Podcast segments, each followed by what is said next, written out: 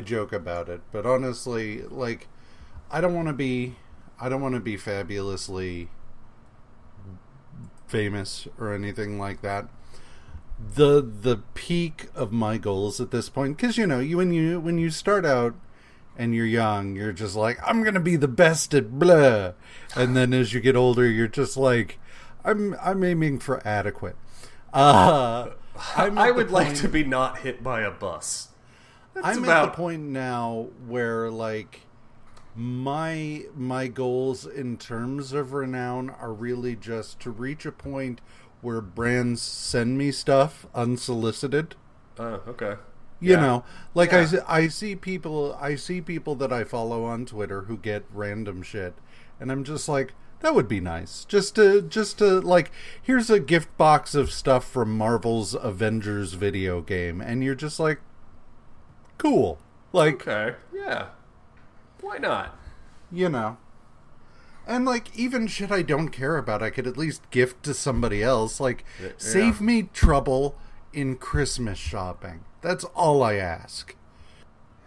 Hello and welcome to the Watcher's Guide to the Marvel Universe, the show that will absolutely sell out at the first opportunity. Just send those offers. Yep, I'm Max. And I am JR, chasing the almighty dollar. Yep. Uh, how's it going? Oh, it's going. Um, this last two weeks seems to have gone by in kind of a blur. Uh, but hopefully this week I'm a little more prepared because I read all the comics in the last three days instead of cool two weeks ago. So yeah, hopefully we don't. For me, the... it was it was last week, but I retained them more yeah. than I did. Like, yeah. Hopefully, it's not. I swear to God, I read this.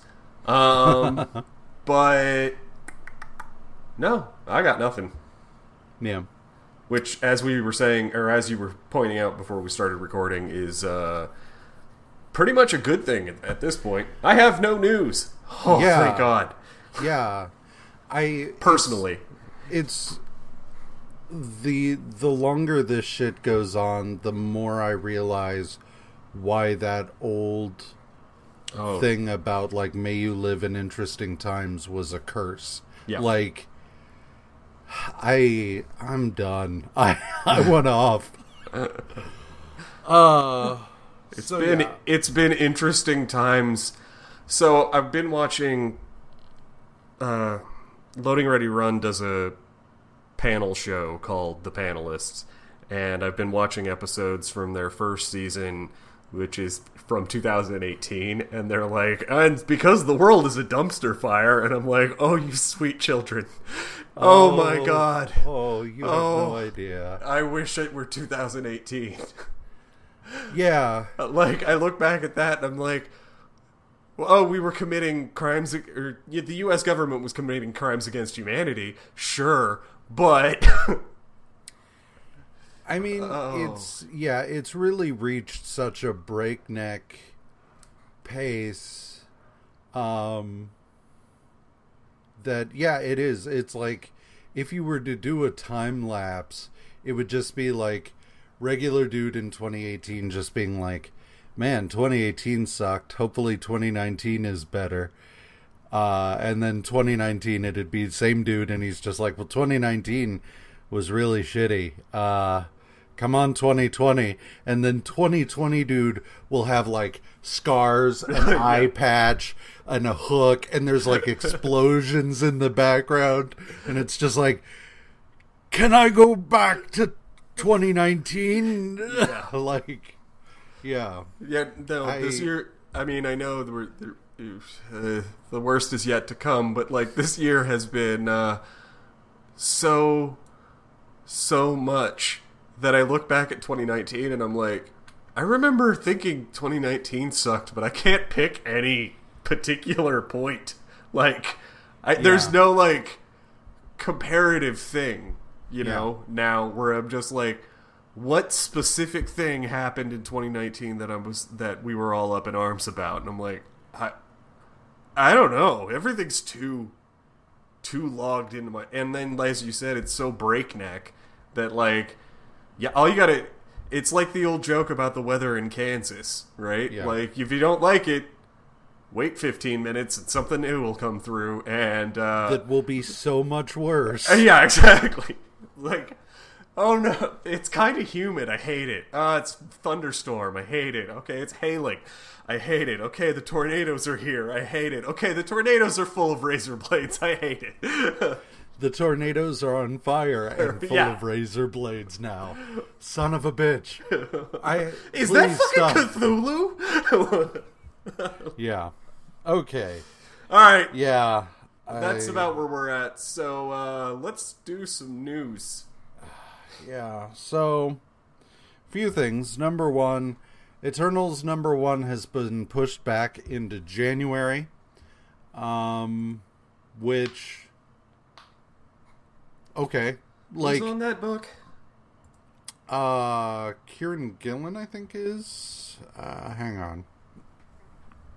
Uh, the uh, the thing is, I can't really get that worked up about it. Not just because I don't uh, care that much about Eternals, but also like I I feel like since the movie isn't coming out until next year anyway, in november yeah, I it doesn't it's not like the movie's coming out tomorrow and the comic got pushed back. It's just kind of whatever. It's like it's fine. It's no big deal. Push it back if you need to. Um but yeah, it's Kieran Gillen and uh where the hell is it? Esad Ribic. Yeah, okay. So, mm, I I worry. Okay, now I worry less because it's Kieran Gillen, whom I really like. Uh, but Yeah. but like if this feels very let's put let's make sure the eternals are firmly established in 616 that way it makes more sense in the movies and i hope that i'm wrong because that sucks Well, I I mean either way it's a it's a cynical move in that they just want there to be a comic alongside the movie. sure Which all right. That's fine. that's called synergy bitch Fuck yeah. Uh beyond it but like I said, I just I don't I don't care. It's Moving amazing on. we yeah it's amazing But- we don't have more and better news considering nycc was virtual this week or last Yeah. week or one of the two it was it was this week cuz the MODOK panel was yesterday. okay Uh so i guess it's still happening okay for those of you out there, we record on Saturdays, so yesterday being Friday. Um Yeah, I don't know. Uh regarding the King in Black, um Donny Cates has apparently said that the the King in Black storyline is going to fundamentally alter Venom's role uh, within the Marvel universe, which okay, I Yeah, like what? What the hell does that mean? And why? And it's I don't. Here's the thing, I I don't pay that much attention to these sorts of proclamations simply because I've heard that so many goddamn times after an event or in the lead up to an event where it's just like this is going to shake the Marvel universe to its core and then like they don't I it's it's fine. Like it's okay if sometimes it's just like it was just a cool story I wanted to tell and like after it's over nothing will be fundamentally different uh but you'll have you'll have been happy you spent you know, 20 bucks on a story or whatever. Like, Yeah. just everything's got to be fucking world shaking, and it doesn't. No. It can just be a good story. That's that's fine. Um, yeah. Oh well. Uh, so sure. I don't. You know, is this the culmination of the uh, n- the null is coming? Yeah. Yeah. Okay. Yep. Oh. Um, and don't get and don't get me wrong. Like the whole storyline, what I've read of that has been interesting. Mm-hmm. Um, but I, I guess I can't really get that you know that worked up about event hype at this point. Um, Everyone, that was my phone, not yours. I'm sorry. I'm I am muting it now. Uh, so other stuff. Um, everybody's pooping themselves about the some news regarding Spider-Man Three. Specifically, that uh, apparently Jamie Foxx has been cast as Electro again, and Doctor Strange will be appearing a, in a mentor role in the movie. Um, people are excited because this, to them, automatically means live action Spider Verse. Number one, I don't think it necessarily inherently means that. Let's not jump the gun. Um, simply because, I mean, yes, Jamie Foxx being cast, all right. Jamie Foxx being cast as Electro, sure. But honestly, personally, I don't want to see him as the Amazing Spider Man 2 Electro because that blew. Um. like the only the only good part of Amazing Spider-Man 2 was Gwen's death. Everything else was hot garbage. Gwen and Peter's relationship throughout the course of that movie was garbage. Electro getting like his teeth fixed because of the eels was garbage. Like just all of that. And and if anything, like I'm worried about Wonder Woman 1984 because Kristen's Wiig's character reminds me of Jamie Foxx's Electro. But whatever. Yes, Okay. I get it. The next Doctor Strange movie is being called Into the Multiverse of Madness Yeah. and his being in Spider-Man 3 plus the Jamie fine, but also like Let's all His- calm the shit. Let's all calm the shit down because, like, the last thing the MCU needs to do is start doing epic crossover bullshit like the comics get up to. Like the comics can get up to it because they have enough fucking space, right? Yeah. And time. It doesn't take as long to make. It takes a long time and a lot of work to make those epic crossover thingies happen, right? But like, it doesn't take two and a half years. So right.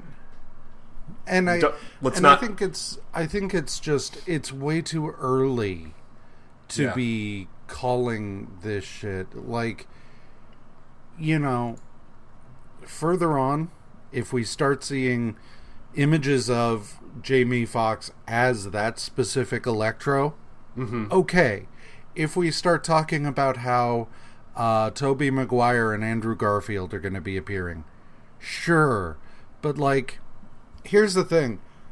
Doctor Strange appearing in the movie also makes sense from a standpoint of Tony is dead and Stephen Strange in the MCU is basically magical Tony Stark. he's Tony, So- but he's Tony, but magic. He Right. always has been, and that's fine. Right. I'm not dashing that. I'm just saying, like, he, It's whatever, but- he fills the niche fairly well.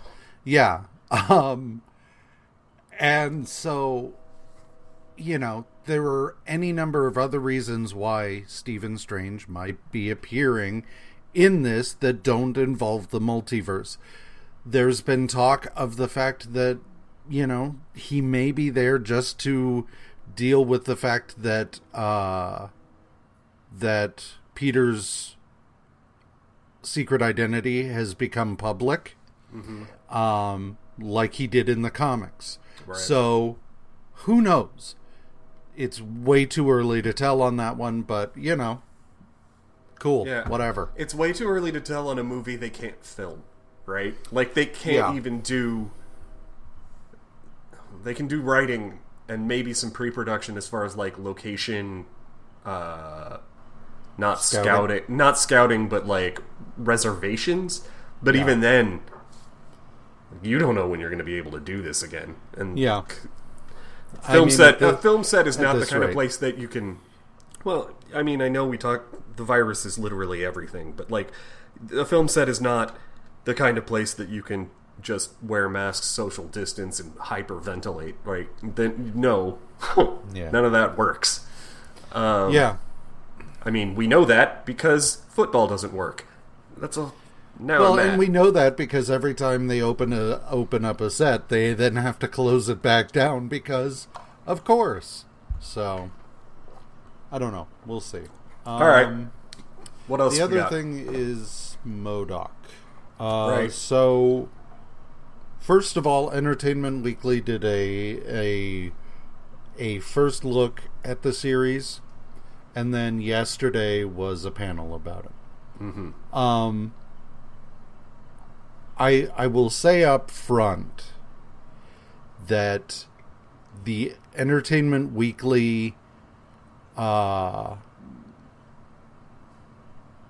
the Entertainment Weekly first look didn't exactly give me a tingle in my bottom. Like I here here's here's the thing. So Jordan Blum, the showrunner, was talking about the show and the way he's describing it is that like well, MODOK has a family. Um and his marriage is on the rocks and he's trying to balance both his family and his schemes with AIM and he's doing badly at both. So AIM winds up being bought out by a tech giant from Silicon Valley called Grundle, G R U N D L. Um, and so he winds up, you know, trying to maintain his position within the organization as a guy from Grundle is like, you know, blah blah blah whatever. And the here's the thing. That all sounds terrible. yeah And it's because when you strip the context from comedy, it becomes terrible. Um, when you when you have nothing to go on other than here's a situation that happens, that's awful. Um, because me so base go ahead. Yeah sorry. So much so much of comedy is based on how it's handled that that does not make me want to watch the show. Um because there's nothing there's no there there. There's Yeah. just a premise and premises on their own are only as good or as bad especially in comedy as the people doing it now I like Patton Oswalt's comedy, so yeah you know. But The problem I have with the thing that you just described is that feels a lot like oh shit, what's his name? Family Guy and American Dad, basically. It feels oh yeah, very Seth MacFarlane. yeah, it feels very in that vein, and I'm like, ooh. I mean, fi- fine, but like, there's not a lot. Again, like that's not going to help me see it. Yeah, I mean, and and this is this is something that I get annoyed with in terms of the way our society is now, where uh, where we just need we require news and content all the goddamn time. Yeah, this is too early for a first look. Yeah. Let me see clips of the show, and that's Right. when I will decide whether or not it looks worth watching. Because when it's just if you were if you were to describe any the premise of any classic episode of you know a sitcom or anything else um devoid of like all of the things that make that work yeah. if you're just saying, well, so a woman is working a candy conveyor belt and she can't keep up. That's nothing. That's Yeah. that's garbage. That's but you put Lucille Ball in that situation and of course you have a completely different Yeah. context for that premise. By the same token, if you were to say, like, you know, four friends decide not to jerk off for a while and see who can last the longest, like, that's okay. But, like, something more, please. So, you know, it's the it's the same sort of thing. The the concept of grundle or grumble, sorry, not grundle, grumble I was wondering. whatever. you know, eh, um, that in and of itself is trite. Um, we have so many things like that in popular culture where it's just like big tech. DuckTales has that sort of thing. So like that on its own doesn't doesn't do anything for me. Um, it depends on how it's going to be handled. The guy from Grundle or Grumble, Grumble, not Grundle. Yeah, you're Uh, gonna say Grundle, so just embrace it. It's I'm- Grundle now. All I'm doing is reinforcing the incorrect pathways in my brain. I know that, but it's still I'm still fighting it. Um the you know, the guy from Grumble is being played by Beck Bennett. Beck Bennett is legitimately hilarious as Launchpad on DuckTales. So, okay, you know. But again, that that doesn't mean I like Beck Bennett in everything. so, uh, Um, co-producer or co-creator Jordan Blum, uh, two biggest jobs, or and longest running jobs, Community and American Dad. yeah.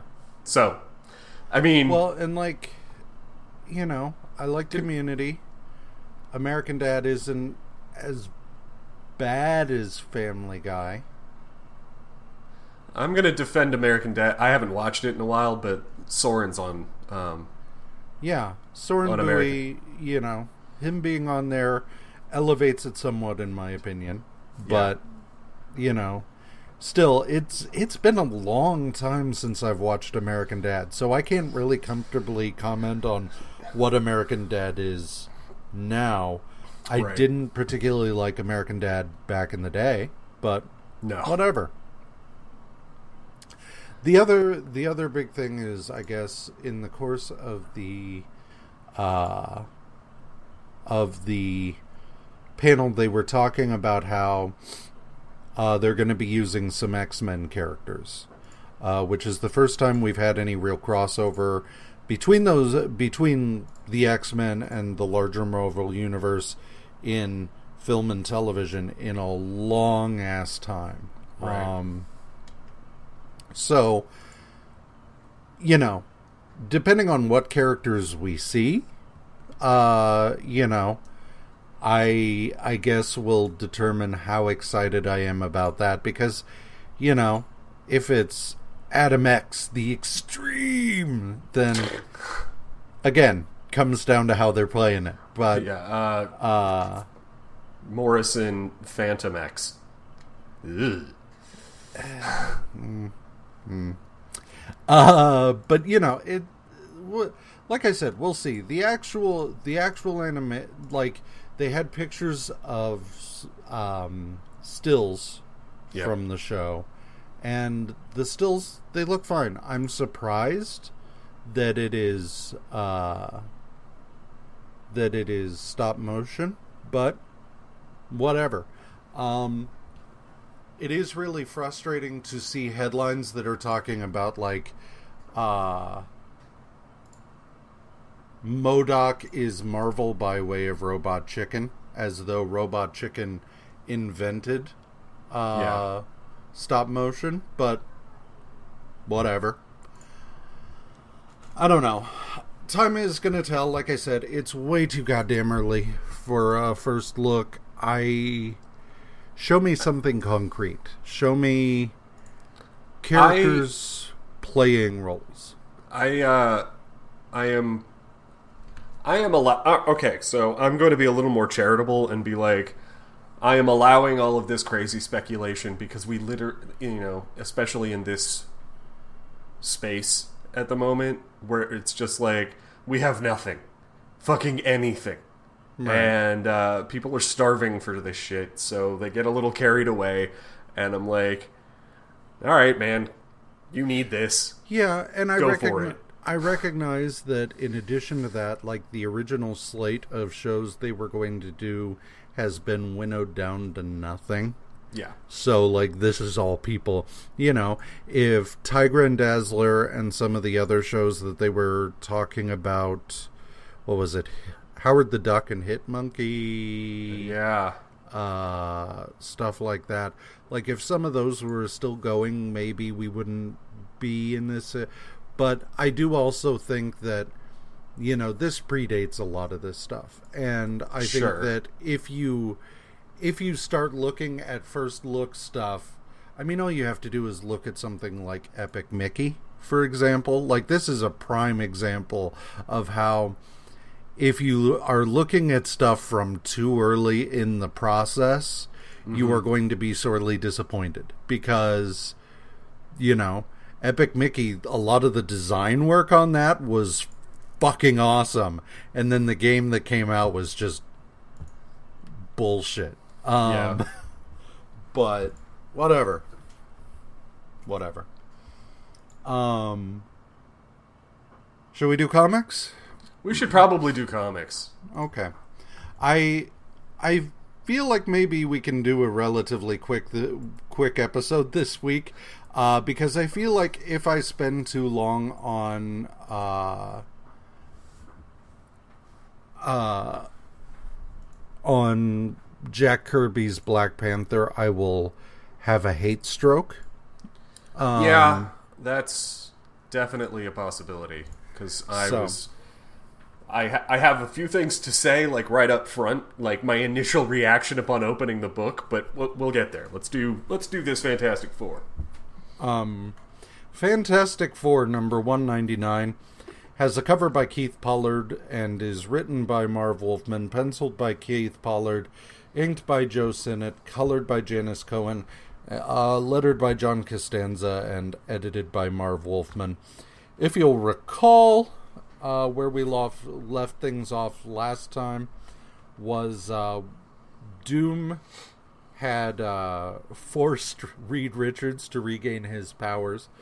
Reed's powers are actually stronger than they were before, but having made his way back to Earth, he's now been captured, and the Fantastic Four have been loaded into this machine that is going to transfer their powers to Doom's quote unquote son. Um, in point of fact, it's his clone, but whatever. Um, he is uh, he is like doing his standard Doom uh, victory spiel when Hauptman comes in and he's just like, "Hey, so there are these rebels still running around the castle. Should we do something about that?"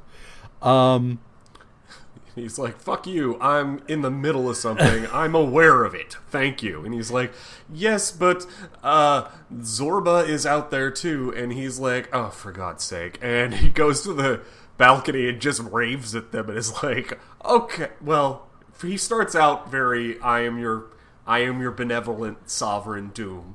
And he's like, this is, this is not the way we should behave before there's a peaceful transition of power guys. Yeah. And Zorba screams out, You're wrong! He's not even your son! He's a clone! I've seen it! And he's like, Kill him! And Yeah. they immediately start shooting into the crowd. Uh, everything goes kind of ape shit with the crowd. He runs downstairs and is like, "I gotta go sh- make sure that Alicia's finished the um, the statue that she's making of him, uh, which is really mainly to get us to check in on Alicia and make sure she's still okay." And she Still is. alive. Yeah, and uh, he's like, Helpman, you're in charge. Pay attention to the thing. Uh, he's like standing there hating Doom, wishing he could get away. Um, and uh, then a giant elastic fist pummels through the orb containing Reed. He stretches out and starts to free the others, or shuts down the process and frees the others. Hauptman's like, fuck this, I'm gone! Uh, Yeah. And leaves. They. Everybody kind of gets their feet under them when Doombots attack. Blah, blah, blah, blah. Doom, doom, doom. Um, The Fantastic Four are recaptured and the coronation proceeds. However, Zorba fucks things up for Doom and the uh and the um God, the Fantastic Four move to stop what he's doing. Ultimately, what we get uh, is the um, Doom orders his clone son to destroy the Fantastic Four. Uh, the son, having now started developing the powers of the Fantastic Four, refuses and turns on, uh, turns on Doom, uh, and you know proceeds to uh, have a full on battle with him. Um, the uh, the outcome is never really in doubt. For one thing, because Doom the Second doesn't have the full powers of the Fantastic Four, uh, but also because he's just not Doom. Like he's he is, but he's not. And Well, so also, he renders himself useless to Doom because, well, he doesn't do it on purpose. But the since the process never completed because it got interrupted when Reed escaped the first time, the the thing aspect of him is like half on, half off. So he's kind of just scaly. To which Doom is like, "Oh, your face is fucked." Mm. You know what? Never mind. Experiment Right. over, and he murders him. Um, Right. Because that was the whole plan was to transfer his consciousness into this new perfect body, and then he would be Doom with all the powers of the Fantastic Four and look like he always did. yeah. So he ends up killing him, um, and we are promised to a showdown between Reed Richards and Doctor Doom. Yeah. Um so then Fantastic Four number 200 has a cover by Jack Kirby and Joe Sinnott and uh, Gaspar Saladino, colored by Francoise Mouly, uh, edited by Marv Wolfman, Mark Gruenwald, and Jim Shooter. The Reader's Digest version of this issue is as follows. Um, Doom makes his escape and orders his underlings to take the finished statue to the UN. Um, the as we had established in an earlier issue, the statue itself is hollow. Um, in the uh, in the lower section, and it turns out because it's because Doom has placed a um, device in there that will allow him to seize control of the UN. How this inherently leads to world conquest is not clear. Um, Yeah, the UN must have had a more important role in the 70s than it does now. Because it's I- largely a let's get together and denounce some dictators, I guess. I don't know. Sanctions. They do sanctions. It's it's one of the it's one of those things of if you were to try and take over if I went out tomorrow and decided that uh, I was going to take over the world by taking over the UN, all I'll have really accomplished is taking over the UN. Yeah. Um, You basically Now- get a really cool building, and that's it.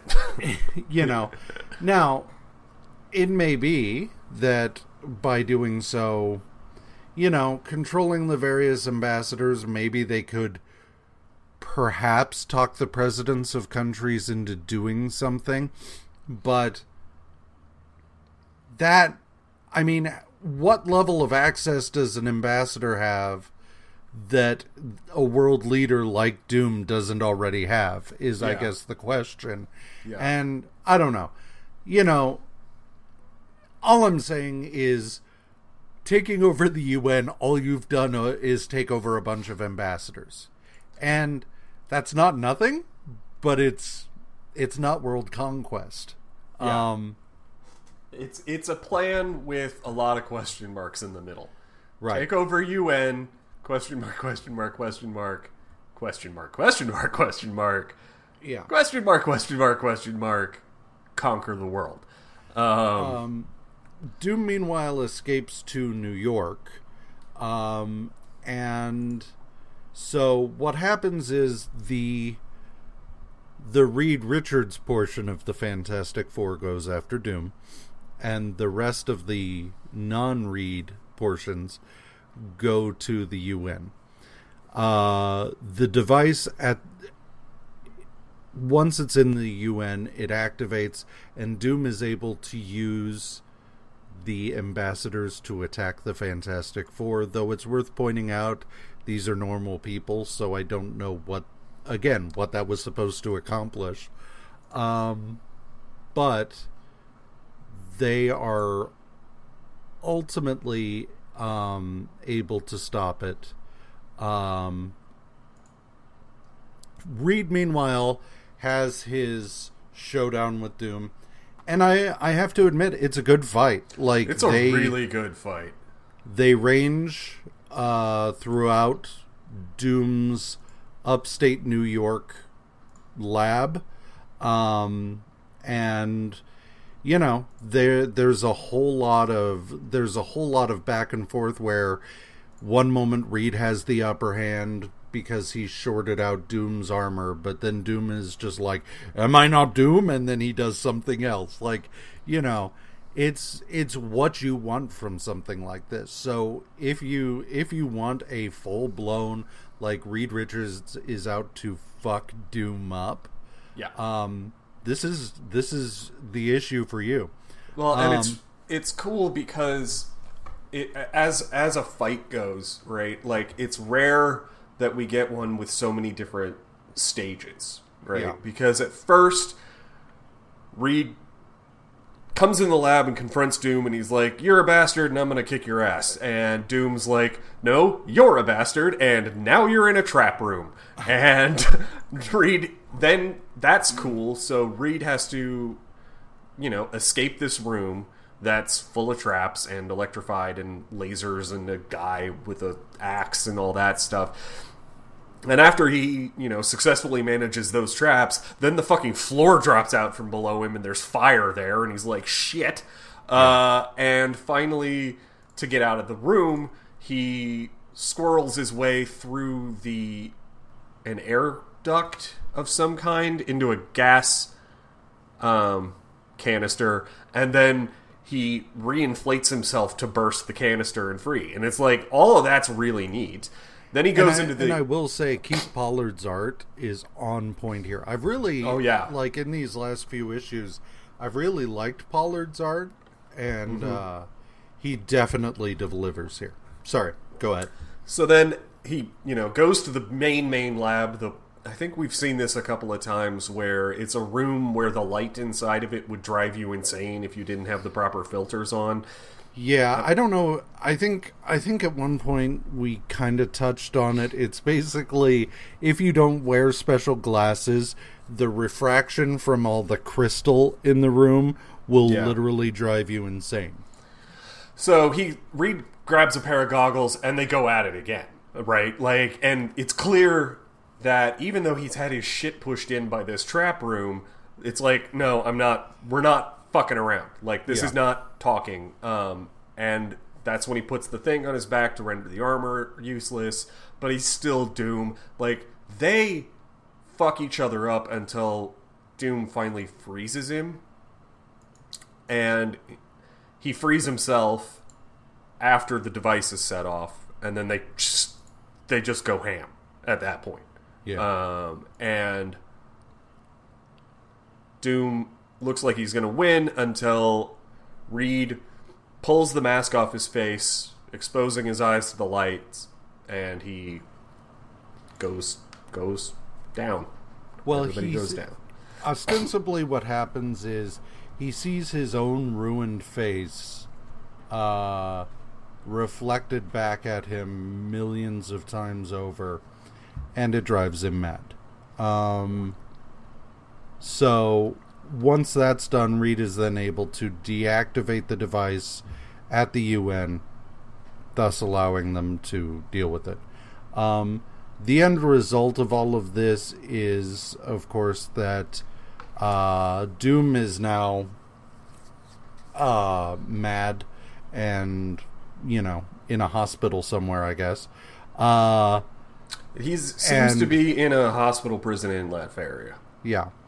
Uh, Zorba is now um, back in power. Uh, and okay, you know, like this I have a bit of a problem with because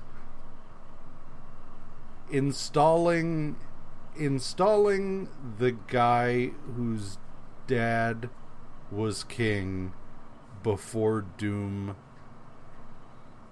took over I don't think is necessarily the way for it. Like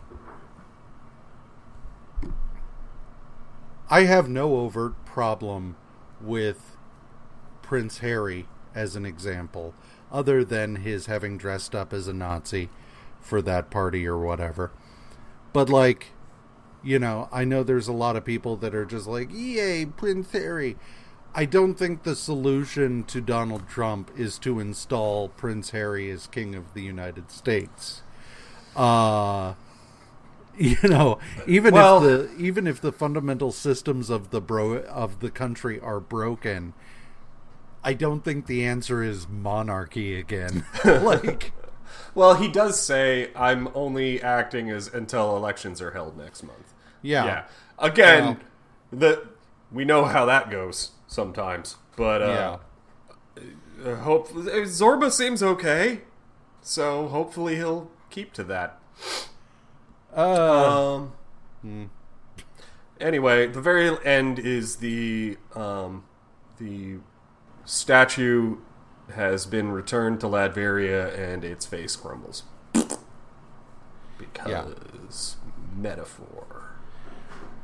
Yeah, the the thing about it is, like I said, I I really like Keith Pollard's art. Yeah, Um, and he's not someone I was really familiar with with previously. So that's fun when you discover an artist that you did not know before that you're now just like, hooray! Um, Yeah. And li- and like I said, you know, a lot of a lot of the lead up to issue 200 just spends a lot of time flapping around. like yeah, there's a whole lot there. I could do without the Red Ghost stuff. I could do without like a lot of the side bullshit. Um but issue 200 itself kind of redeemed some of this just because it was just a great knockdown drag out between Doom and Reed Richards. And the first time we've really seen that, I mean, we've had we've had stories at this point like in in 2020 we've seen stories where Reed is so is pushed to the e- edge to the extent that he goes just full on psycho on Doom. Um, But this is really the first one where that's actually happened, and uh, I dig it. Like Yeah. fuck yeah. So Well, and he's been given his powers back, and he's like pumping on all. This is very. These two issues are very Reed centric at his most Reed too, because there are a couple of times in between this where he's like, "Don't bother me right now. I'm thinking," uh, and like doing very yeah, I don't know. I liked it. It was mostly it was both issues are very heavy on the Reed, but like that's I guess the goal there is being like we're finally pulling him out of this rut, you know, because he's been insufferable for like 10 issues. Um and more like yeah, probably it's been a while. and uh, this is it's good. I'm I'm glad to see that the team is back, and I'm glad to see that he's kind of got his head out of his ass. So Yeah, yeah. Um, unfortunately, we go from that to Black Panther number one. Uh, okay, so yeah, do the thing. Sorry. Um, so the cover is by Jack Kirby and John Verpoorten, written by Jack Kirby, penciled by Jack Kirby, inked by Mike Royer, colored by Dave Hunt, lettered by Mike Royer, and edited by Jack Kirby and Archie Goodwin.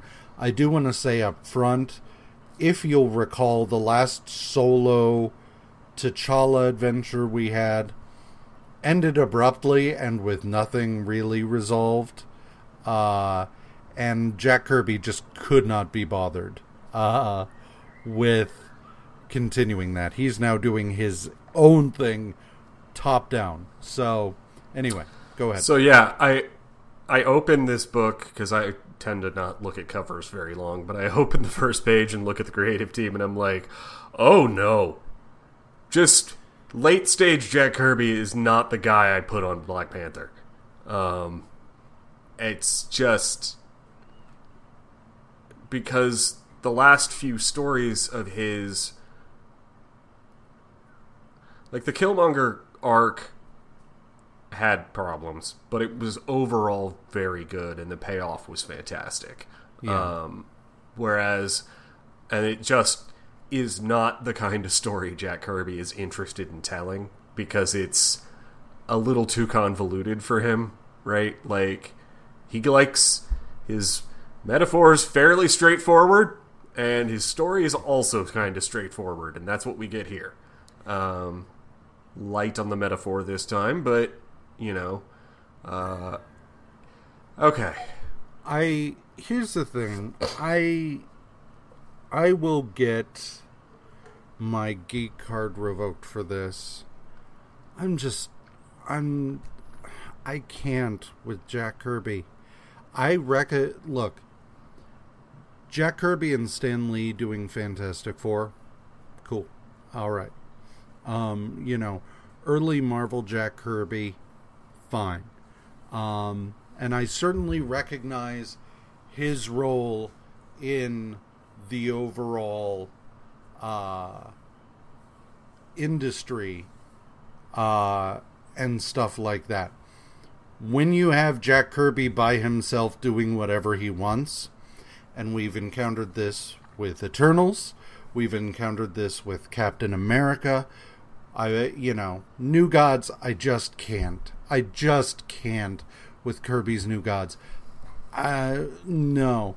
In New Gods in general, I have to really struggle to give a shit about most of it. Um, but especially when it's just Kirby doing it, I'm like, no. And other stuff I've re- I've tried to read of his, I it's it's bad. I'm sorry. I really I really want to. I want I want to be on board because I feel like an uh, I I feel like a blasphemer here.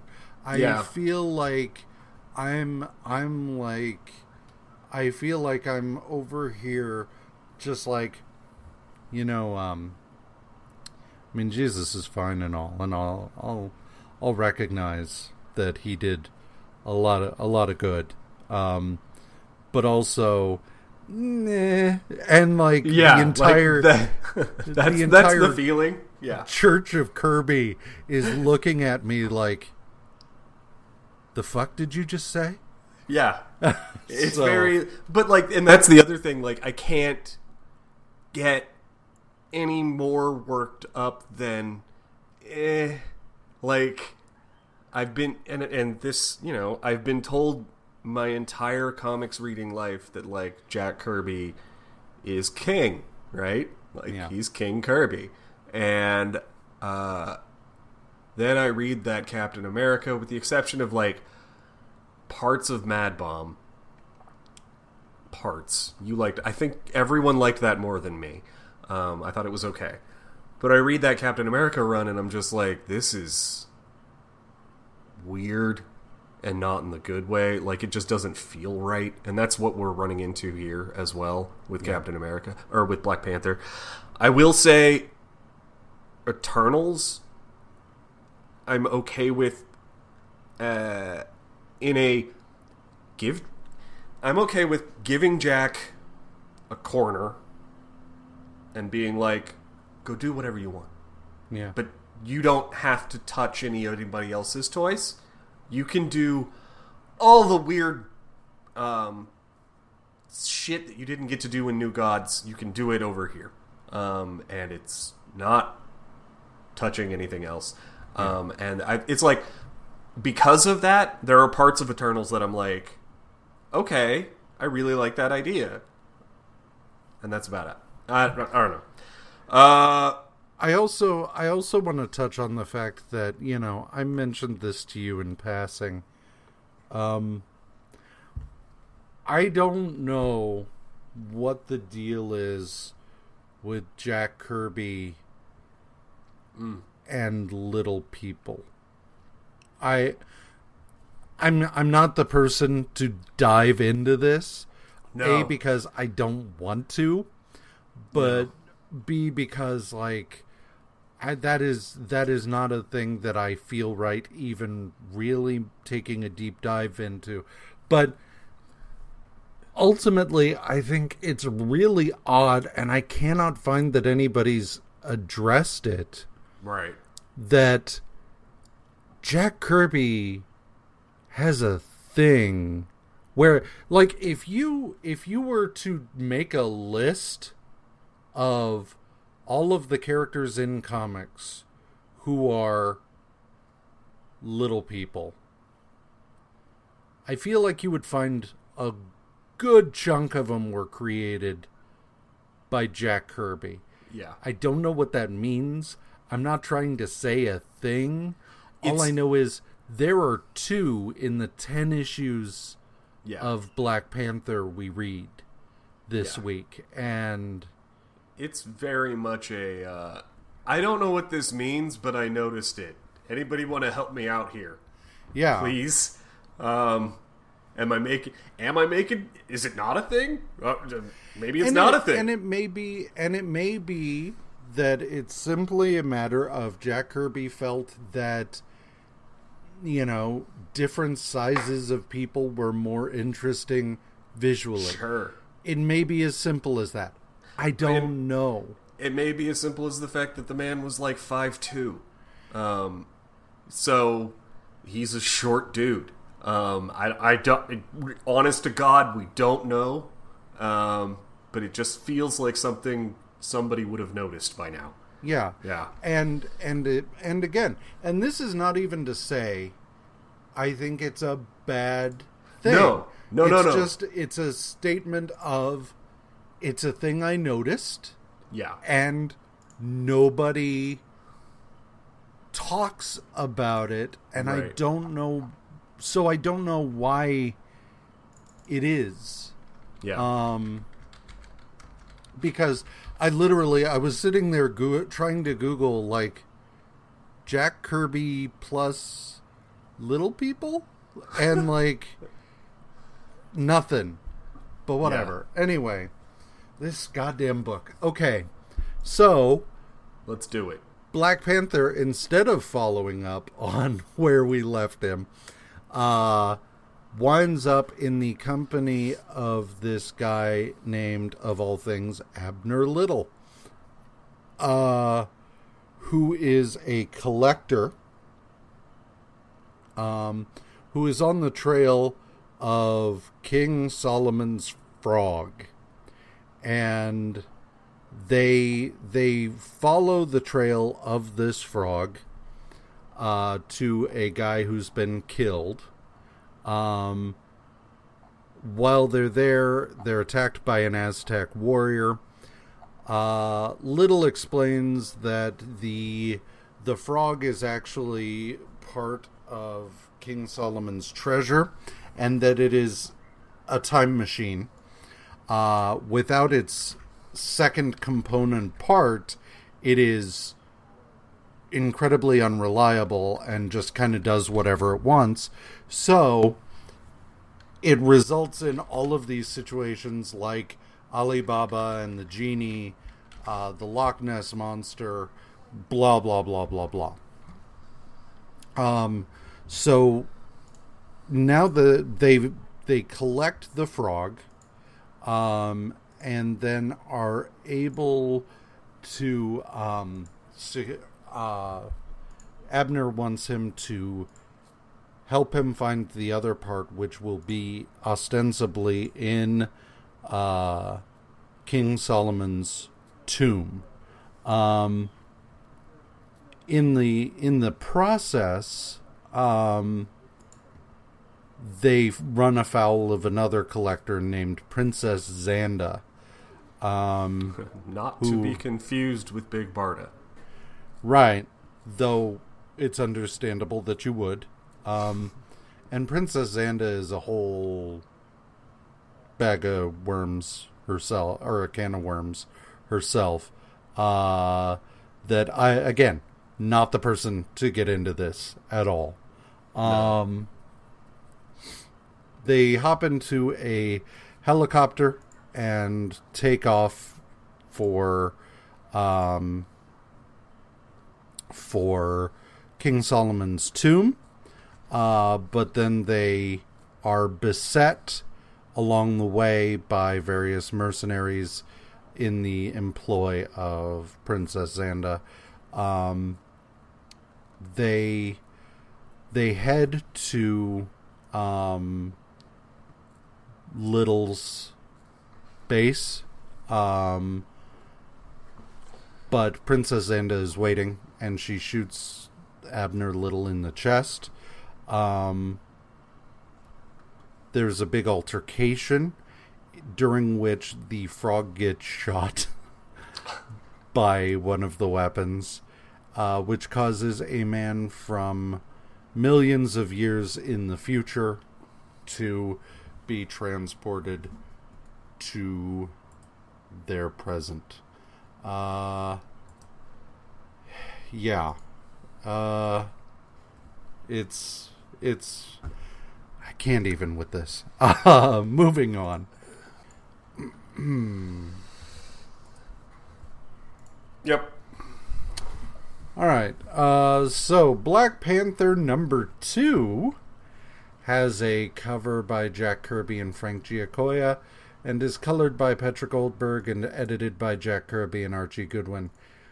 So this dude who comes through, it turns out, is called Hatch 22. Um, and he's from the far flung future. And um, the the various people uh, with their Zanda and her men attempt to attack this thing.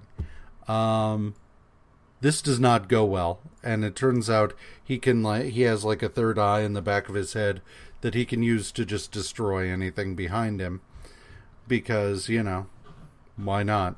Um, but the Black Panther like falls to his knees and it's just like and the the hatch 22 is just like oh okay. Like let's investigate this.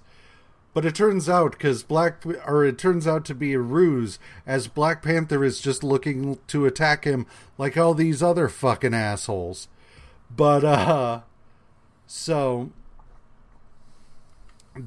it turns out abner little is not dead. He was wearing a bulletproof vest they are able to abner little i think shoots the hatch 22 with a dart gun which puts him to sleep.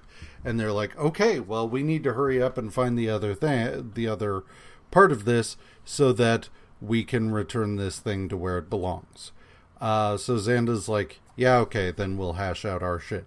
So, uh, they, or I'm sorry, it is Hatch 22 gets n- briefly knocked out by Black Panther's uh, attack, starts to wake up, and then is shot by Mister Little. Yeah, as Um, he's before Abner wakes up, and as the Hatch Twenty Two is already is on the ground, that's when we get the floating ectoplasm showing just how And I don't care. Like, how powerful this being is, and that it's it's supposed to be setting stakes where it's like we really need to get this guy gone because he will he has way too much fucking power.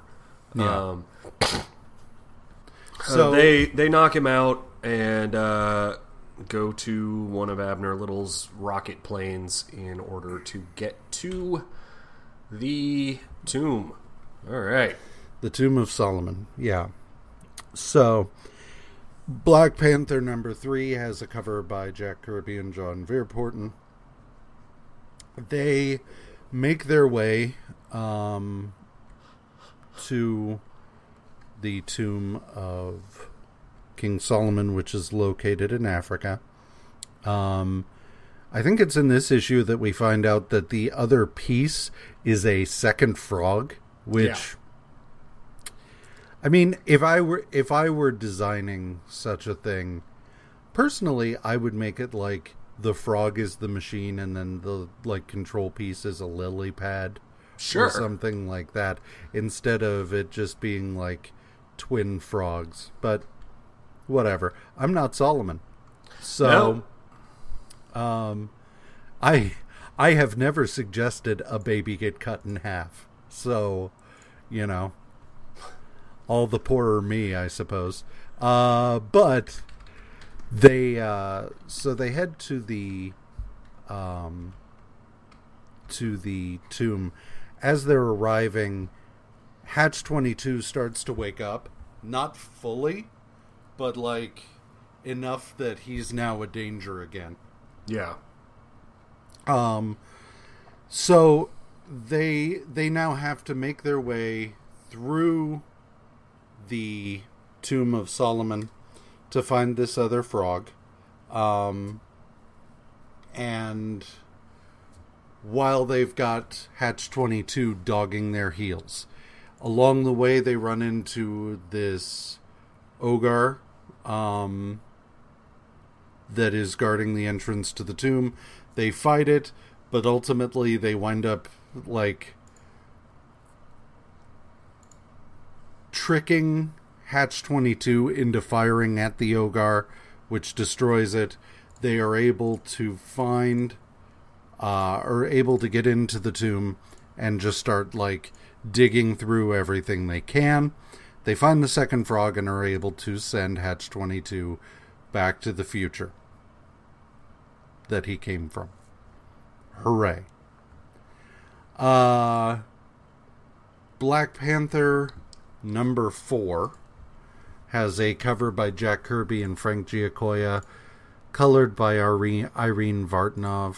Um, so there wind up being more dangers in the Tomb of Solomon.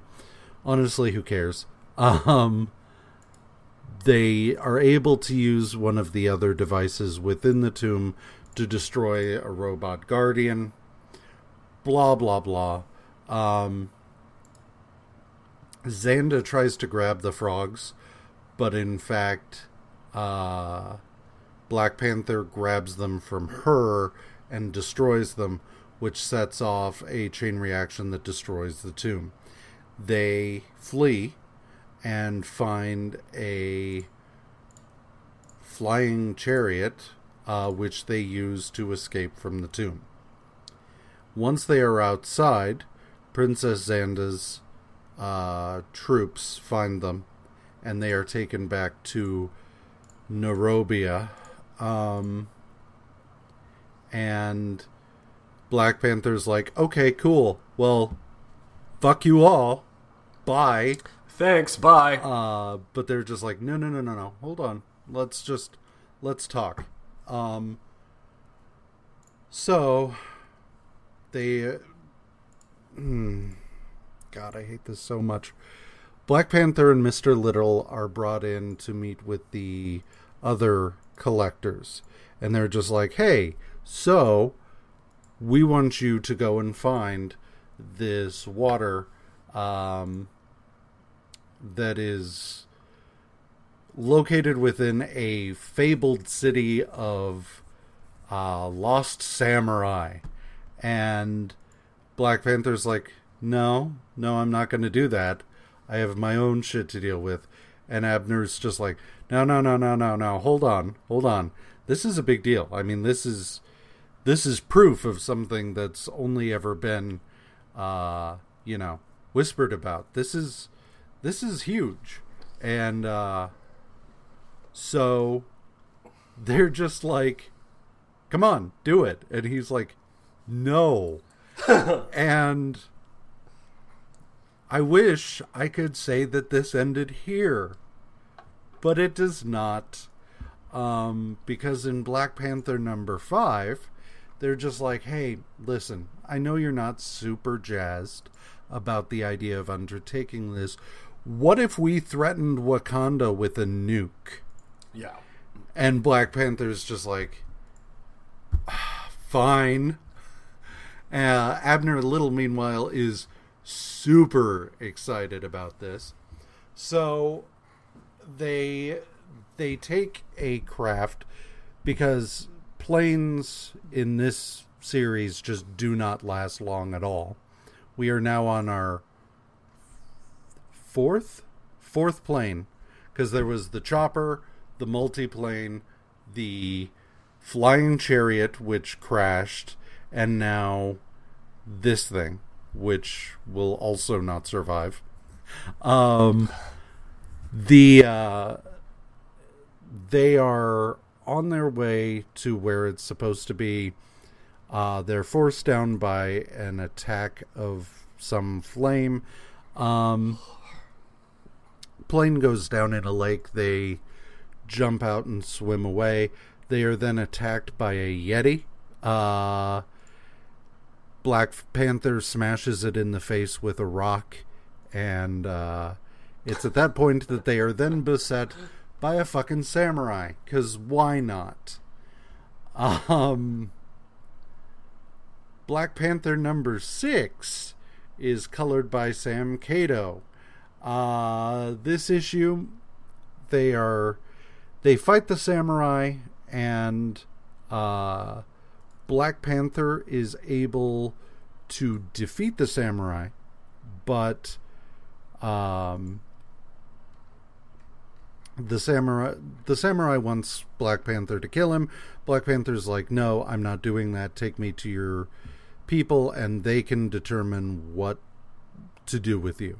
Uh, so they do, and of course, it's a super futuristic Asian city inside a mountain, uh, being run by immortal samurai, and Black Panther goes and holds court with their leader. Little, meanwhile, takes off and goes and finds the Water of Immortality.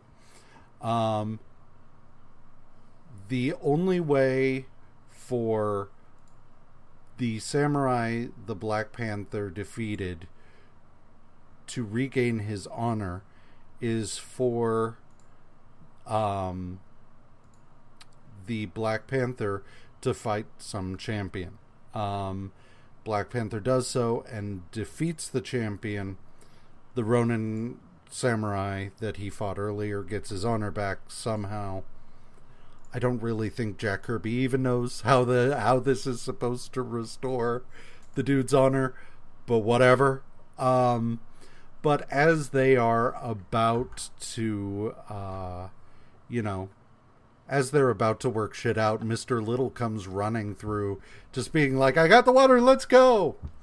Yeah, Um, he's trailing a bunch of guards too, and it's possibly the most funny part of this whole read is is just him being like, "I got it, let's cheese it," and I just like, um, yeah, T'Challa's Yeah. gonna be mad at you, and you fucking deserve it. Yeah, Um, the only other thing that happens in this issue is we get a brief aside that the government there's been a coup in um, Wakanda Right. that puts a guy named Jakara, is that right, Jakara, in Um, charge. Um, and, and, he's he's small too.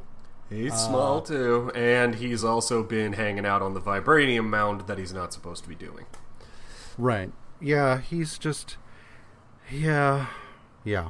So in Black Panther number 7, uh they managed to um they managed to get themselves cornered. Uh at which point Black Panther is like, "Give me the fucking water." and so he takes it, returns it to the samurai, and uh the samurai are like, fine, our business is concluded, you can go. Uh, so they are loaded up into a sub and leave. Uh, while this is going on, Black Panther decides to fill in uh, Mr. Little on like the entire history of his country, apparently. So he starts talking about how, you know, the vibranium mound uh, was formed when a an asteroid from outer space crashed in Wakanda. Exposure to raw vibranium causes people to mutate into demons, and so on and so forth, and that's why uh, access to the mound is incredibly restricted. Uh, I think we also. Is this the issue? We also get a bit of. Uh, no, I think that's later. Never mind. Um, they arrive back on dry land, only to be immediately picked up by Princess Zanda's men. Um, they are brought before the collectors, at which point Black Panther's just like, yeah, well, I had to give it back to them. It was the only way we were going to escape with our lives. We And were Mr. going to die. Yeah. And Mr. Little's just like, well, actually, I'm a sneaky fuckhead, and I managed to uh, steal a small vial of it. So everybody starts fighting over it. Uh, Black Panther is just like, well, I'm fucking done with all of you. Yeah. Takes off. In the process, the vial of uh, water is smashed.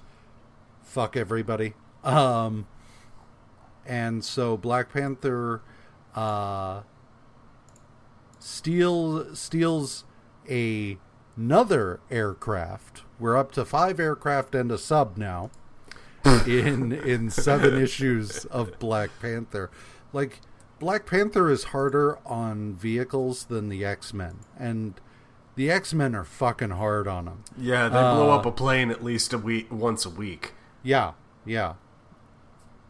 So, yeah, I mean, with the X Men, it's like it's a pleasant surprise if they return with the plane, uh, and it happens to be the same plane they left in. Sure. But, but Black Panther is just like that's nothing.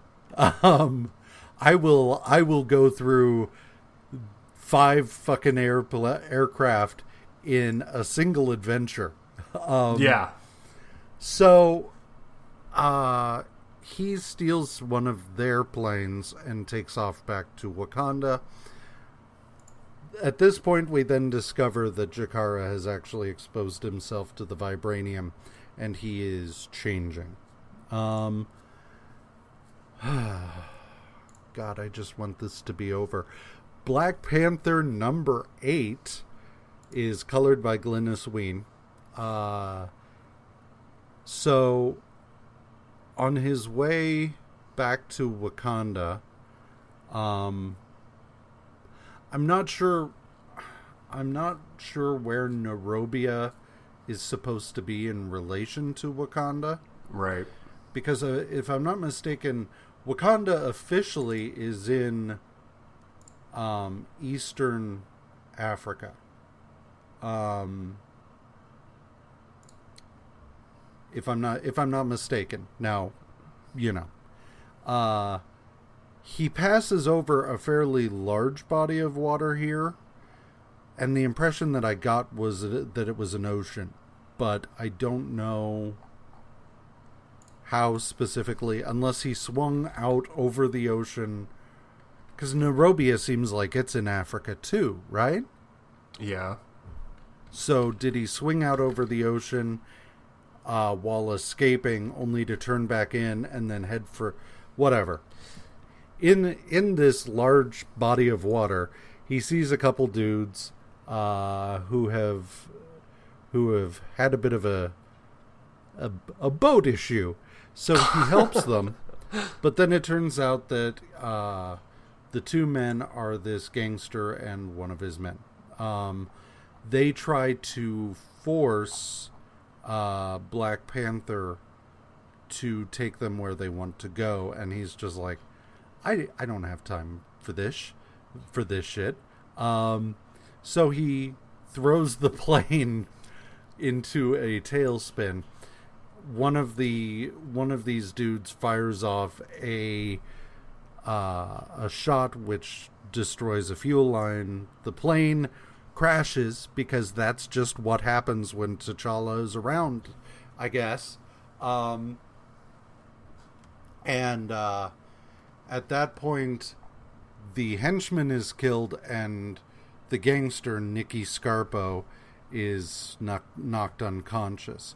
Uh, Black Panther pulls him out and starts walking with him across the uh, the desert. Uh, in Wakanda, Jakara is now.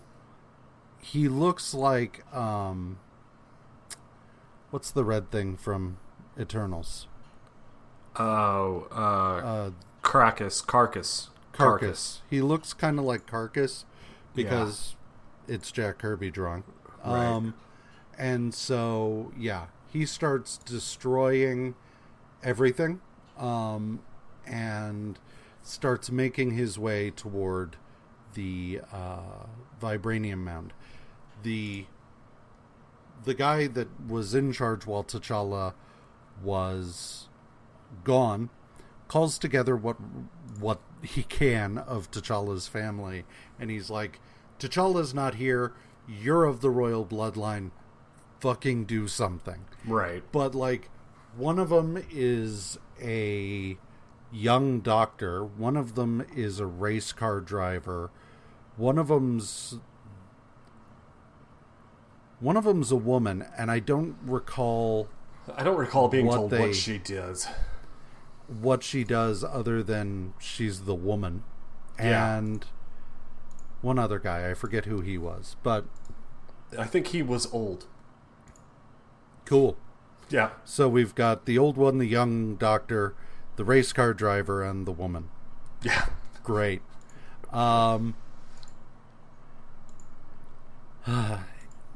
they are they are basically press ganged into doing something and they try and fail.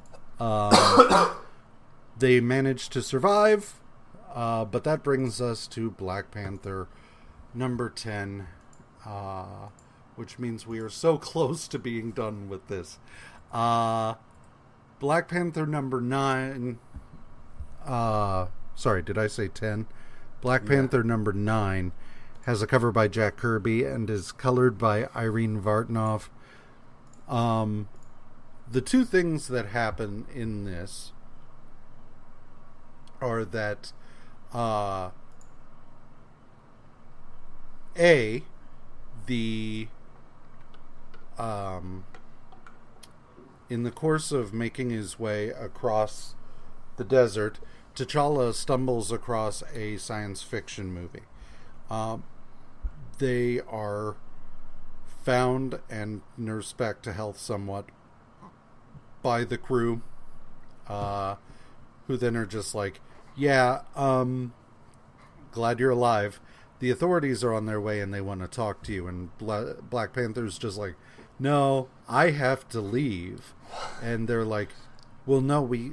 They told us they need to talk to you, and he's not having that. So he uh, takes off, um, leaving the criminal behind to be collected by the authorities.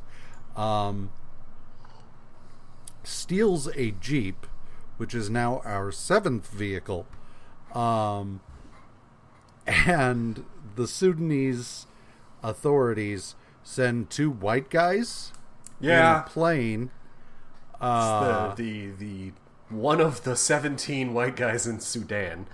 Um, Well, and I tried to figure out like was there still like a colonial power in charge and no, no there wasn't. So I don't know who the fuck these white guys are.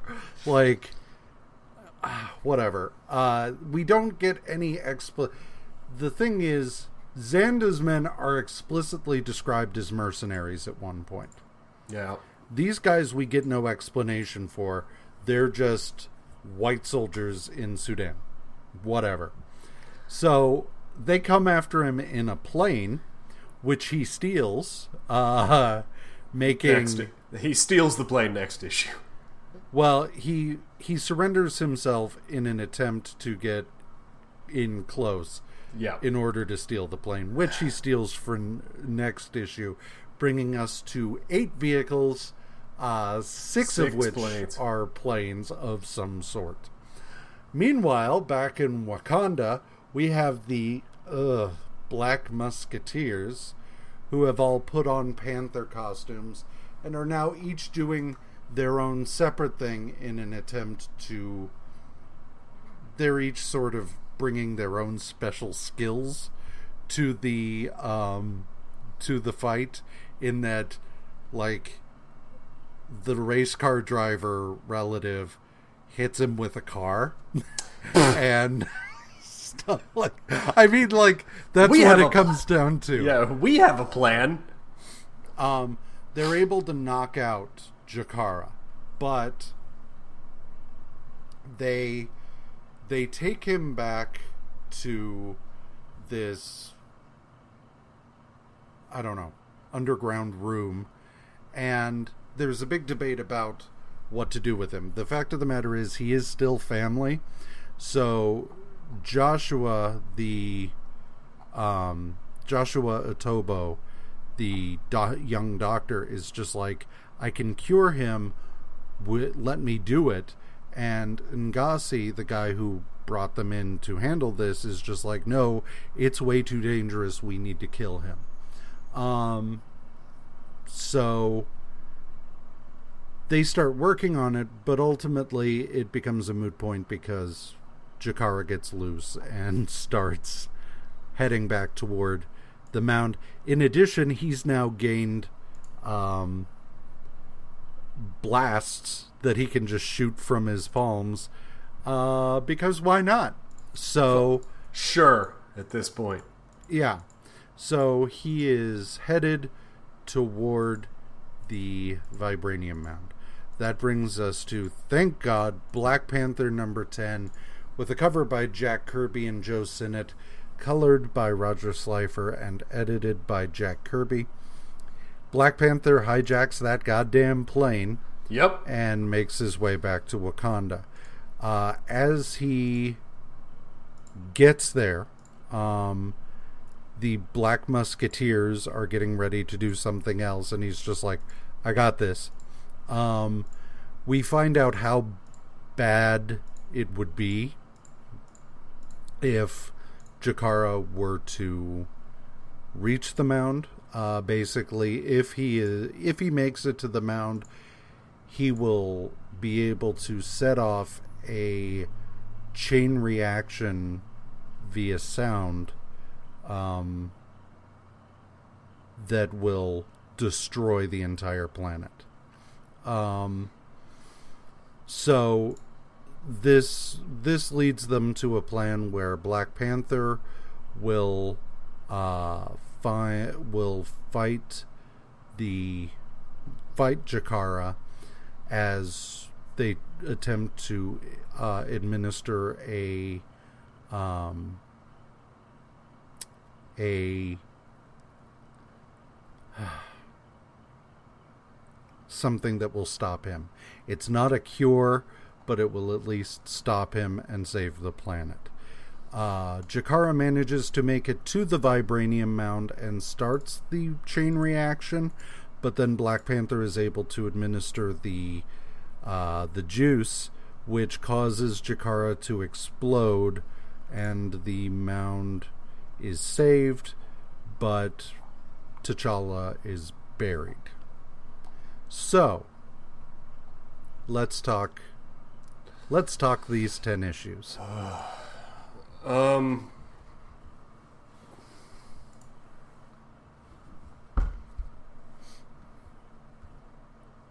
Okay.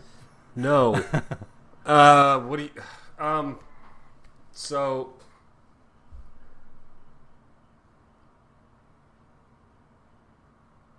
If I- you don't, I have guess- if you've sort of blown your load, that's fine. No, it's it's more like I just don't. I just don't know what to say other than like.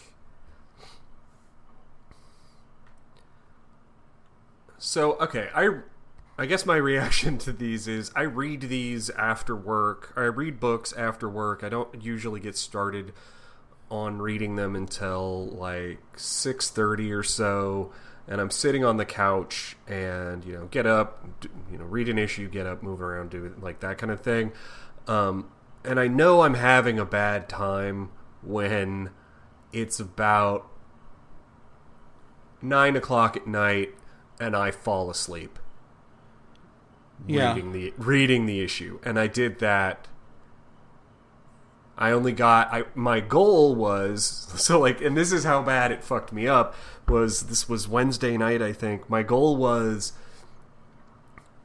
because I realized or no it must have been Thursday I realized how short the issues were and I was like okay I'm going to push push my way through to number 10 and then I get to reward myself by playing Spiritfarer and uh, then I'll go to bed. And I fell asleep in in the middle of number 7 and just woke up and was like so groggy that I just looked at Jocelyn and was like I'm a I'm gonna go lay down bye and she's like okay are you okay and I'm like I'm just asleep now um, and I did so what what I'm trying to say is that these issues ruined my evening. Yeah. I here's the thing. So I've been dealing with a lot of back problems. A lot of back problems. To the extent that like I will sit and wait until I if I have to if I have to piss, I will sit and wait for as long as I possibly can because it hurts so much to get up. Yeah. Uh I will I will wait until I'm literally busting to piss Yeah. um, stuff like that. So, a lot of my time, like I do the reading for the show, and then I've been doing a lot of just reading of my own when I'm not doing school with Moira. Um, and reading these issues, I kept thinking, God, do I need to go clean the kitchen? Like, do I need to do literally anything else, no matter how much it will hurt? just so that I don't have to read these. And and as I said, I don't want to be this way. I want No. to like Jack Kirby. I want to like I want I, I I think we need or at least maybe I need to clarify like I want to like all the comics, right? Yeah. Like that's my first and for like I never with this with Daredevil, but like I want to like I want to like all the comics, and even you know Daredevil now. Like I think I that's um, I was excited when we first started reading uh, Eternals, and I was excited when Daredevil like took a took a turn in the last two weeks, where or three weeks, where it was like, oh, we're getting close, something good's starting to happen. Um, like Yeah. that's the thing that I want is like I want to be excited about these books, especially the ones that I've never read before, and this is hard because it's not that it's bad, right? It's boring. And that's the part that's just like why I fell asleep. Yeah. I just, you know, yeah. There Because were it's- there were very few comics that I read uh that I I go into them wanting them to be bad. I the only There's the no only- reason to do that. Like how do you spend like don't spend your life that way, right? Like Yeah, no, I it's a waste of time. the the only thing of late that I've gone into just like I really hope this sucks is uh is the Magic Order by Mark Millar because Oh. I was I had my first exposure to uh my first exposure to the Magic Order was uh was that there there's a character in there who is an escape artist. And in the book it's legitimately just like I've always been an escape artist ever since I escaped my own abortion. And I'm like oh Oh Jesus! God damn you, Mark Millar. and at that point I'm like I have to read this just to know how fucking awful it is and even that i'm like i'm like that one abortion scene aside it's okay like Yeah. it's fine it's not great but whatever i i love comics and i want to enjoy the stuff that i read or why fucking read it but right. Exactly. but yeah like i don't i don't want to be this way i don't want to be the the seeming like fringe of the comic industry that's just like jack kirby's okay depending instead of just being like jack kirby is the best of all time and it's just like is he though? Yeah. you know don't get me wrong. I have i have a lot of i my own opinions are completely subjective. One of my favorite movies is fucking tiptoes. So like do not do not think that i am saying that my own my own uh taste is superior i will never claim that i like what i like whatever I wish I could get on board. I have tried to get on board repeatedly. I cannot tell you how many times I have tried to read the early New God stuff, and I just fucking can't. So, alright, so that brings us to Marvel Team Up number 63 uh, which has a cover by Dave Cockrum, Frank Giacoia, and Danny Crespi, written by Chris Claremont, penciled by John Byrne, inked by Dave Hunt, colored by Dave Hunt, lettered by John Costanza, and edited by Archie Goodwin. And man, I have a really hard time because I really like John Byrne's early artwork, but I hate everything else about him. I hate his writing. I hate him personally. Like, I don't want to. I generally don't hate people, but I really don't like who John Byrne is. Uh, and so, yeah. But man, these early, like, John Byrne stories, shit, I love his art. Um, The art in this is so good. Um, and honestly, uh, we're we're and this is like preview for my opinion, but like uh, this was after the slog of Black Panther. This this this is a really good story, and um, Yeah. it, it it was again like like I was saying two weeks ago uh, or whenever two and one and team up. You guys don't have to try this hard. Like it's fine. Yeah. and this is this is really good. Okay, let's go. Well, it's nice because we finally get to wrap up kind of all the dangling plot threads from Iron Fist's book after it was canceled. So, Iron Fist is doing some training. Uh, and then he changes into his civvies when Peter Parker shows up and he's like, Hey, I'm here to take pictures of your house. And then he's like, Okay, cool. Yeah, come on in uh, Peter's like, oh, by the way, there was this note taped to your door. Uh, and it, Danny sees it and he's just like, now is not a great time, actually. Uh, because the note is just the steel serpent being like, hey, I'm going to kill you. Meet me here. it's time for me to kill you. This is a challenge of a formal challenge of combat uh, to the death, place and time. And uh, yeah. he's like, um, actually, I remembered I have another appointment. Uh, leave. And Peter's Yeah. like, Peter gets outside, and I love that he's just like, I've heard the I had another convenient appointment enough to know when it's bullshit. Um, and there he goes. So he sticks a tracker on the cab and follows after him as Spider Man. Right. Misty, meanwhile, is posing as uh, the girlfriend of Bushmaster.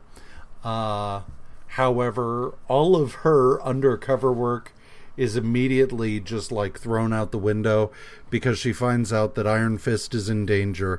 So she like breaks cover and is just like, "Tell me what you know." And they're like, "Ah, what the fuck?" Yeah. And uh, so she takes off. Um, Danny arrives in Central, no, Inwood Park. Yeah. sorry, uh, to face off against Steel Serpent. Um, Spider-Man arrives. Um, the fight begins, and Spider-Man intervenes, but is just like totally superfluous to this fight. An active hindrance.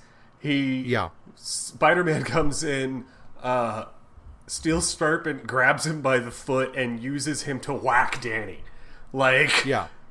Not just if superfluous, actively bad. Yeah.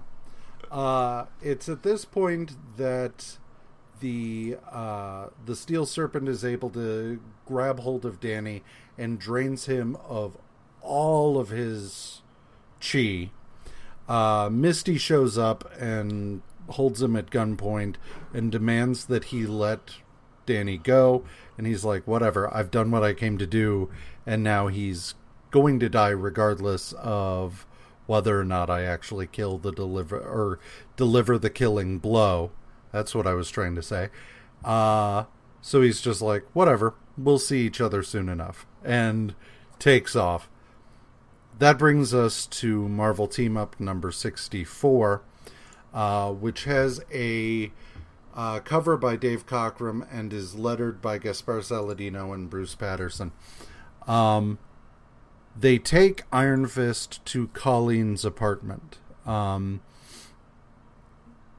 Jeryn sends a nurse, and so Spider Man, Misty, and Colleen try to figure out what they're going to do. We we join Steel Serpent for a minute in order to kind of get a rundown of who he is for new readers. Uh, and you know, uh, I didn't realize Davos. I didn't realize that Davos was actually his dad's age. yeah, That was Yeah. his, his he's Wendell's contemporary, which I didn't Right. know. Yeah, so uh Davos was the son of Lei Kun the, th- the Thunderer, um, and had fought his way through the various trials in order to be considered to go up against Shu Lao. Uh, however, in the final combat, he was defeated by Wendell Rand, and he was not having that. So he went to try and challenge Shu Lao himself, uh, but failed and uh, was injured by the dragon and then was expelled from Kunlun. Uh, Spider Man is like, there's no way that Steel Serpent is just going to allow Danny to die. He's going to come and try and kill him. Um, so he goes outside and waits, and sure enough, Steel Serpent shows up. The three of them go up against uh, the Steel Serpent. It goes their way initially, except that Colleen is about to kill Steel Serpent when Spider Man's like, no, we're heroes, or at least I am. We don't do that. Serpent is then able to uh, turn it around and kick the shit out of them. But then Danny shows up um, and starts uh, fighting him. Davos is surprised because he's just like, You shouldn't even be able to get out of bed. What the fuck are you doing here? Uh, however, during the fight, um, the the power starts to eat Davos up. Like it is we find out exactly how how in tune with things Danny is and just how unworthy Davos is of the power. Um because while Danny is able to keep the power in check and keep it to just his fist when he wants it, Davos is both hands are burning and it's slowly creeping its way up his arm and stuff like that. So, Danny grabs Davos. There is a huge burst. And when it's all said and done, Davos is seemingly destroyed. And uh and Iron Danny has regained his Iron Fist. Uh, when it's all said and done, there's some wrap up where Danny explains that the power was destroying Davos. Uh, and they have their parting of hero ways. Uh, then we have a brief uh, epilogue in Kunlun where it turns out Lei Kun, the Thunderer, had been watching the entire time through the looking glass that uh, the august personage in Jade, which is to say, is it Danny's uncle? I think. Uh, yeah, I believe I, he. They changed, didn't they? Or has it no. always been Danny's uncle? I'm pretty sure it's Danny's uncle. Okay. Um, he's real. He's related to Danny. Um, I forget exactly what, but anyway, the august personage in Jade comes in and says, you know, finds Lei Kun watching, and he's like, you know, maybe I've been rash in my attempts to destroy Iron Fist. I guess we'll see. Whatever. Uh, that brings us to our last issue of the week, which is Marvel Team Up number 65, which has a cover by George Perez, Joe Sinnott, and Annette Kawecki, and is lettered by Bruce Patterson. Um, we now completely switch gears. Uh, and, um, excuse me, Peter receives a letter from the dean of the college saying, you need to come and see me 9.30 a.m. on the dot. And uh, he oversleeps because it's Peter Parker. Uh, and uh, he gets there an hour late, uh, expecting to be told that his grades suck and he's being expelled or losing his scholarship or whatever. But in fact, the dean's just like, um, relax. In point of fact, when you uh, started, you had said that you were willing to host a an exchange student in your apartment. Uh, we have an exchange student for you to host. Peter Parker, meet Brian Braddock, blah blah blah. I love the part so, where he's like, "Hey, you know, when you when you signed into the to the you you told us that you were living off campus and that you would consent to all this stuff and Peter's like he goes you signed the consent form and Peter's like I signed a lot of things last spring. yeah. Yeah. Well, and then he goes, but, "Well, but it also comes with 50 bucks a week." Welcome, Rumi. yeah. Uh so Peter agrees to it. Um and so uh, he shows him around, um, and uh, he's trying to figure out how he's going to approach this, how he's going to continue to be Spider-Man and have this guy living in his apartment. Um, as this is going on, uh, some British members of the Maggia uh, arrive at Heathrow Airport to have a conversation with the uh, assassin Arcade, whom I did not realize we would already be uh, seeing. I was like, "Holy shit! This is arcade! This is arcade!" Like as soon as it, yeah, you know, I read it in the paneled view, so like it's just a privately owned uh, 747. Okay, uh, these guys are Mr. Arcade. That can't be right. And then you hit the next next panel, and it's like, holy shit, that's Arcade already. Well, wow. The first, the first, the first thing that happened is that they they make mention of Miss Locke, and I'm like, wait a minute, is that that can't be? We can't already be doing arcade, can we? Because his two like right hand people are Miss Locke and Mr. Chambers. And so I saw that and I'm like, no, that's got to be a coincidence. And then it's like, nope, we're meeting Mr. Arcade. Oh, okay. All right. Cool. And then, uh, so there are two, three, if you want to get into Arena, but like there are two, are like iconic arcade covers. And next uh-huh. week, and next week is the second one. Like yeah. the first one's the X Men cover, but then the second week is, or next week's team up cover, and I thought I always thought that was a Spider Man cover for some reason, not a team up book, and yeah. it's I'm, that cover's rad. So yeah. Anyway, sorry, I was just ridiculously excited to see Arcade for some reason.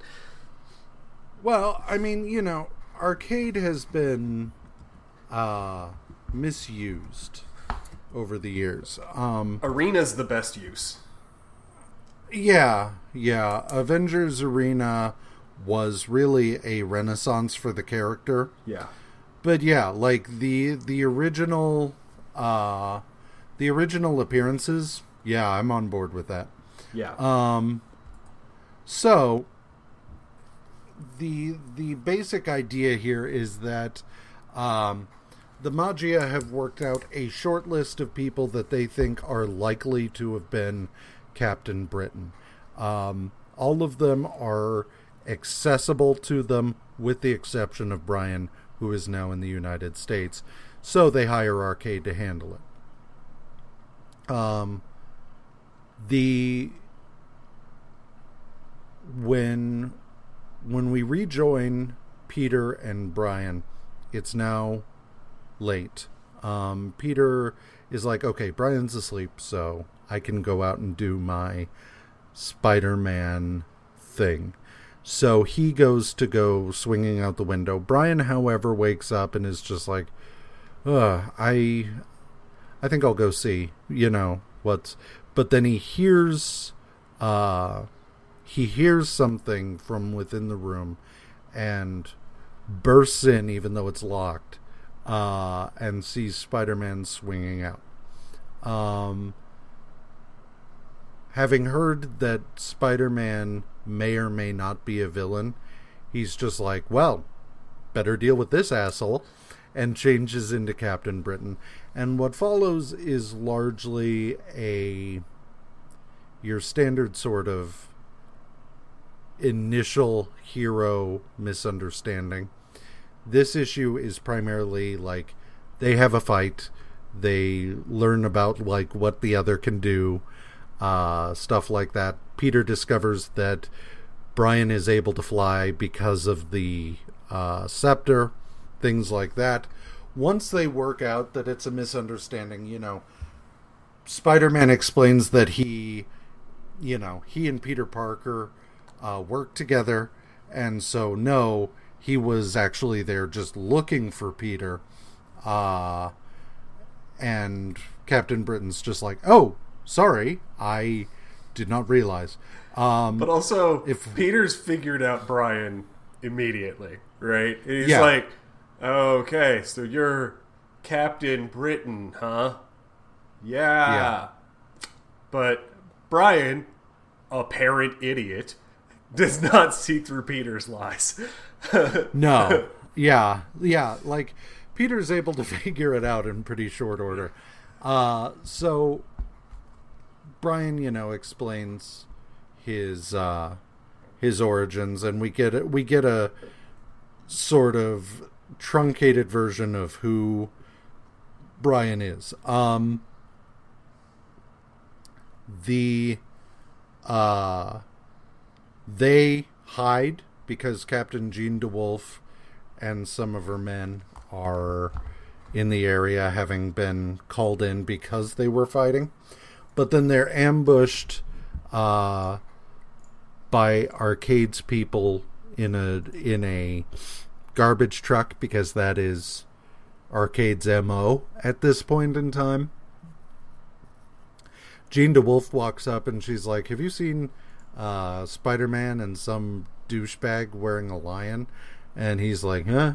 Nah, nah, man." And they drive away. Um, I knew. So here's the thing: I knew that Peter Parker and I knew that they appeared in books together for a while, uh, wherein you know Captain Britain was sort of learning to be a hero from Spider-Man. Um, I had never, I had never read the issue that led to it, so you know, it's cool that we're here. I now have context for it. Yeah, I liked Um, this issue, even though it was kind of a ridiculous heroes fighting heroes, and we did a lot of that. But like, I don't know. I like Bri- I like Brian Braddock. I like Captain Britain's design. Like the costumes, cool as hell to me. Um, he's Yeah. the only guy that can pull off that fucking full mask, but the hair is exposed thing. It's the only Yeah. character I can think of that I like that I actually enjoy that. Um, it's it's fun. I'm looking forward to it uh, a lot, especially since it's like holy shit, it's fucking arcade. yeah. Um. Overall, with with this, with these few issues of uh, Marvel Team Up, as you said, yeah, it is a welcome, a welcome respite from the uh, the shit show that was It was just Black Panther. such a slog, and then it hurt. It just hurt. yeah All right, yeah. So top five. top five. The Watcher's Guide's Top 5.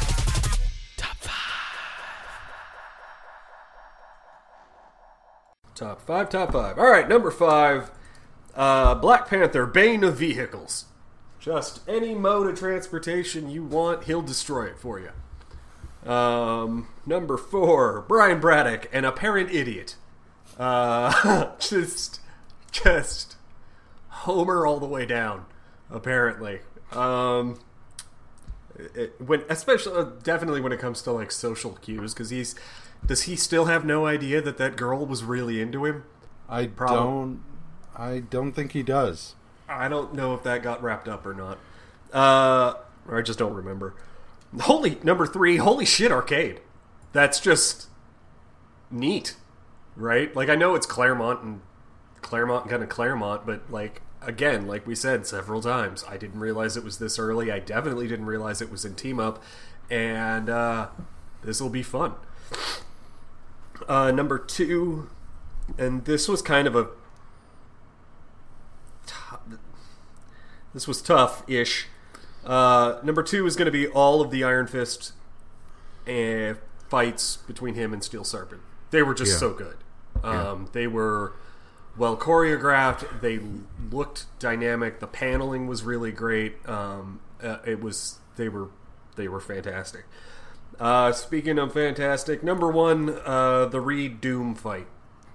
Just because again that lasted half the fucking book and was in several different places had the stakes change on him a couple of times like it was really good.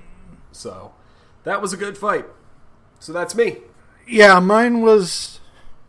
Mine was hard because other than other than the uh, the just do not lend Black Panther your car, uh, no which was number six. Like there was nothing in those Jack Kirby issues that I'm just like, hooray! Other than it was over.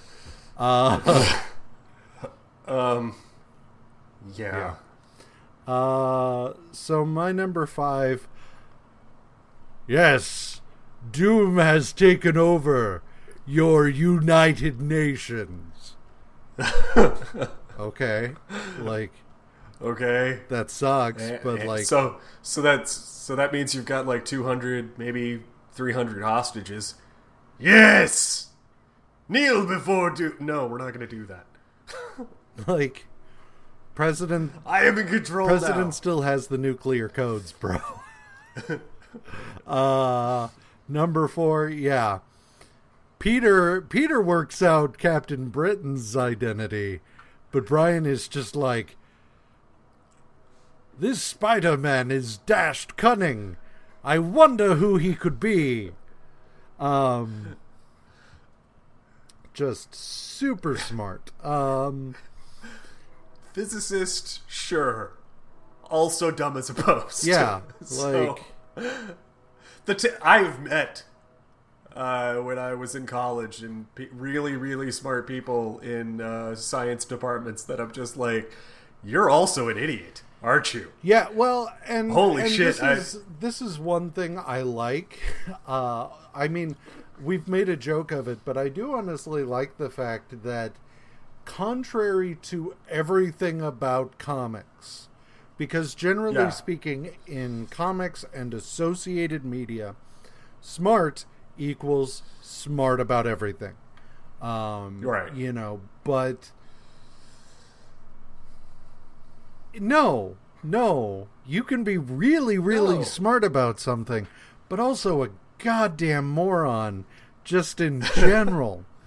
uh, so yeah. So yeah wouldn't be able to find your way out of a grocery store but an area designed to funnel you to the front Yeah. but also under could explain Planck's constant to me what it means and quote it out to 20 decibels um yeah anyway so yeah. Um. So, uh, what was that? No, that was number four. Sorry. four I got sorry kind of off track and uh yeah. Uh number 3 uh is uh Keith Pollard's art. I really liked Keith Pollard's art uh just in general this week but also specifically uh in in that fight between uh Mr. Fantastic and Doom. Uh did not realize until literally just this second Keith Pollard is uh, black. One of the few Oh, black creators they had going at this point in time. So, wow. Um, neat. but yeah, all the same, like shit, his art's really good. Uh, number two is uh, Mr. Fantastic versus Doom. Uh, I'm a big fan of when that when that uh, rivalry boils over, and that's definitely what happened here. Um, Right. because Mister Fantastic is is not the sort of character that's just like I am gonna fuck that guy up. Usually, it's just like I will stop this person, but I'm not. You know, I'm going to do what I need to do and no more. Whereas this is the first time we really see, um, other than maybe Namor, where Reed is just like, I will gut you in your sleep. I will Right. slit your throat and fuck the hole. And it's just like, cool, all right. He's angry. Um Number one is uh I there was a lot I really liked about the Marvel team up with uh with Iron Fist and then the Daughters of the Dragon. But I think the that my favorite part of that was Davos being consumed by um by the power of Shou-Lao. I I forget whether they actually said whether it's specifically because he was unworthy or whether it was just his own lack of balance in his own mind. Uh but I dig it. I dig the shit out of it. So uh next week and this is where that implied threat comes in. We do have some more Black Panther. Uh we have we have we have a f- I made a dear dear dear listener. I made a face. yeah. Uh the uh we have the rest of this run of Marvel team up, then some Eternals, Black Panther, and then kind of a smattering of uh Hulk, fan- an annual of Fantastic Four, Power Man, and then Avengers annual. So uh so yeah, I did. However, I will say, since we do have two annuals next week, uh, I do. The week itself is shorter, so it's not going to be fifteen issues and two of them are annuals. Uh, but anyway, uh, so join us next time for all that. Uh, In the meantime, like us on Facebook, follow us both individually and at Watchers Guide MU. Uh, listen to our other show, How Marvelous, uh, and uh, email us at watchersguide at gmail.com or visit our website at watchersguide.com. Please l- rate and review us wherever you listen. Uh, and uh, yeah, thanks. So, have a marvelous week. Bye.